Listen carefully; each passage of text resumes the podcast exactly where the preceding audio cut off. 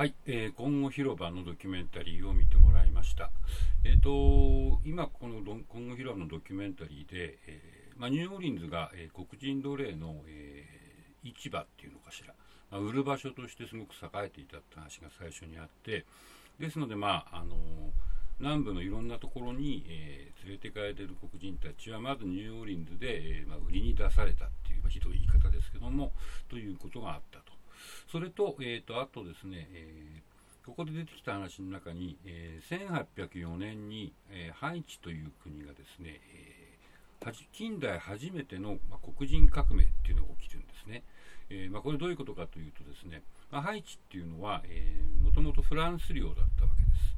で、まあ、フランス人がいて、で、アフリカから連れてこられた黒人奴隷と、まあ、その、えー、子孫がいて、で、えー、フランス人と、えー、アフリカアフリカ系の人が結婚してできた、えー、根血の人たち、え、クレオールっていうんですけども、まあ、そういう人たちもいたと、まあ、そういう国だったわけですけども、えー、それがですね黒人が反乱を起こしました。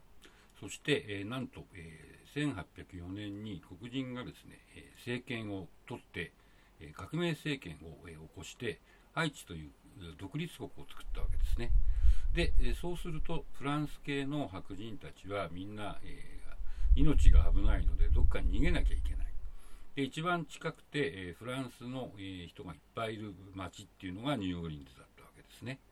でそこにその黒人革命が起きて、えー、フランス系の人たちそれからフランス系の人たちに従った黒人たちやクエレオールたちっていうのもいたわけです。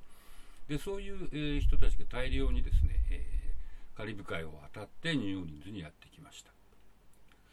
でその彼らがそのハイチから持ってきた、えー、アフリカ系の音楽っていうのが、えー、今後広場で演奏されていたのではないかと想像されるんですけども。では、えー、まあ、それ以外にですね、え19世紀のまあ半ばぐらいって言っていいのかな。まあそのぐらいのタイミングで、えもし我々がタイムマシンに乗ってニューオーリンズに行ったらどんな音楽が聴けたんだろうと、え想像した時に、え役に立つ曲がありましてこれが、えーと次に聴いてもらおうかと思っているゴットシャルクっていう作曲家の作った曲です。えー、ゴットシャルク、ルイ・モロー・ゴットシャルクっていう人です。えー、ニューオーリンズに生まれた、えー、作曲家で、えこの人お父さんが多分ドイツ系の人だと思うんですけど、まあ白人ですよね。えで、お母さんがクレオール、えつまり白人と、え黒人の間の根血の人だったと言われています。で、彼は、えピアノの天才児童、天才児と呼ばれましてえ、若い頃、えー、パリに留学しました。でパリでピアノの修行をして、えー、まあ、リストとか、ね、そういうですね同時代の、えー、すごい作曲家やピアニストと、え親交を深めてでニューオーリンズに戻ってきました。で、まあ、彼はそれ以外にカリブ海のいろんな島を訪れてですねあのまあ、ニューオーリンズやそのカリブ海の島々の、えー、音楽あるいはリズムみたいなものを、使った曲をいろいろ作ったという人です。でこの人40歳で死んじゃうんですけども、えー、亡くなったのは、えー、ブラジルなんですよ。だから割と何て言うんですかねその世界中を飛び回るっていうか、えー、まあ、ニューオーリンズというアメリカの街に生まれたんですけどもアメリカ合衆国だけじゃないいろんな要素の、え音楽特にカリブ海の音楽を、え自分のクラシックのピアノ演奏や、え作曲に取り入れた人です。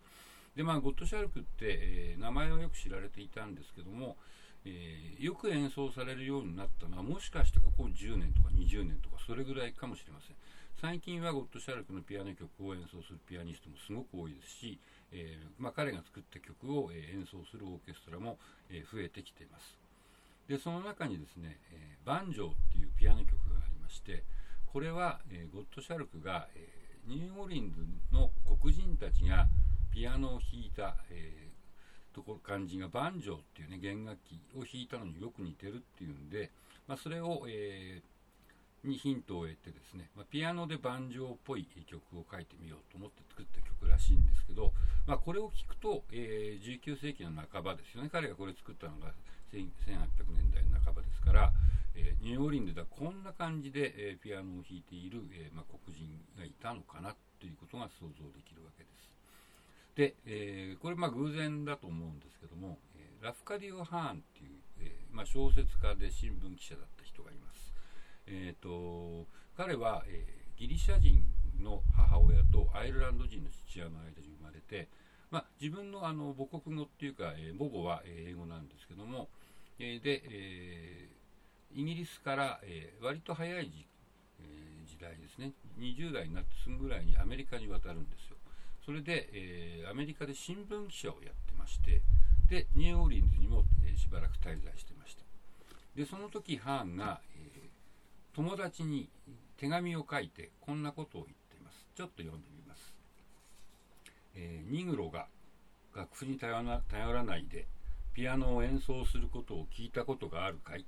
あニグロっていうのは黒人のことですね。この町には何人か面白い連中がいる。黒人クレオールだ。アクレオールっていうのはさっき言ったあの白人と、え、黒人の間の、えー、子供のことです。たまに彼らにボトルワインを持って我々のところに来てもらい演奏してもらうこともある。彼らはピアノをまるでバンジョーのように演奏するんだ。あれはバンジョーの演奏としては優れているかもしれないがまともなピアノの演奏とは言えないがね。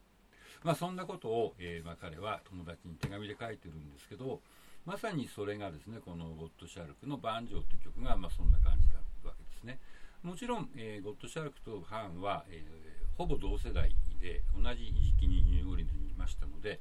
まあ多分、えー、ハーンはこの曲を聴いたことがあると思います。それからゴッド・シャルクもハーンと会って話したことぐらいはあるんじゃないかなって気はします、えちなみに、えラフカデオ・ハーンはニューオーリンズにいた後、え日本に行きまして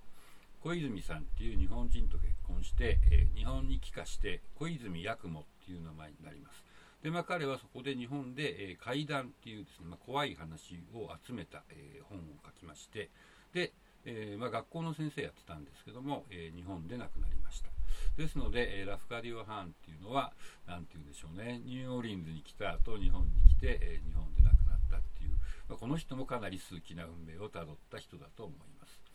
でそれを聞いてもらった後にですね、えゴッド・シャラクの今度は器楽曲っていうか、えー、アンサンブルの曲なんですけども「熱帯の夜」っていう、えー、これ、えーと、フランスのタイトルがついてるんですけど「ラヌートゥ・トロピック」っていう、えー、ナイト・オブ・トロピックっていう曲ですね。でこれはですねリズムに、えー、カリブ海のリズムが使われています、えーとまあ、今でいうとこのクラーベっていうタンタンタンタッタみたいなリズムが使われていてもうこの時期、えー、まあ、19世紀の、えー、1870年代ぐらいですけども、えー、こういうリズムがカリブ海で使われていて、まあ、それを、え、ゴッドシャルクは聞いて自分の曲に使ったっていうことが分かって非常に興味深いと思います。えー、というわけで、ゴッドシャルク2曲聴いてください。で、えーと、ウィキペディアを貼っておきますので、まあ、ここで彼の、えー、かなり詳しい、えー、履歴が分かりますので、まあ、それも読んでくれるといいと思います。じゃあ聴いてみましょう。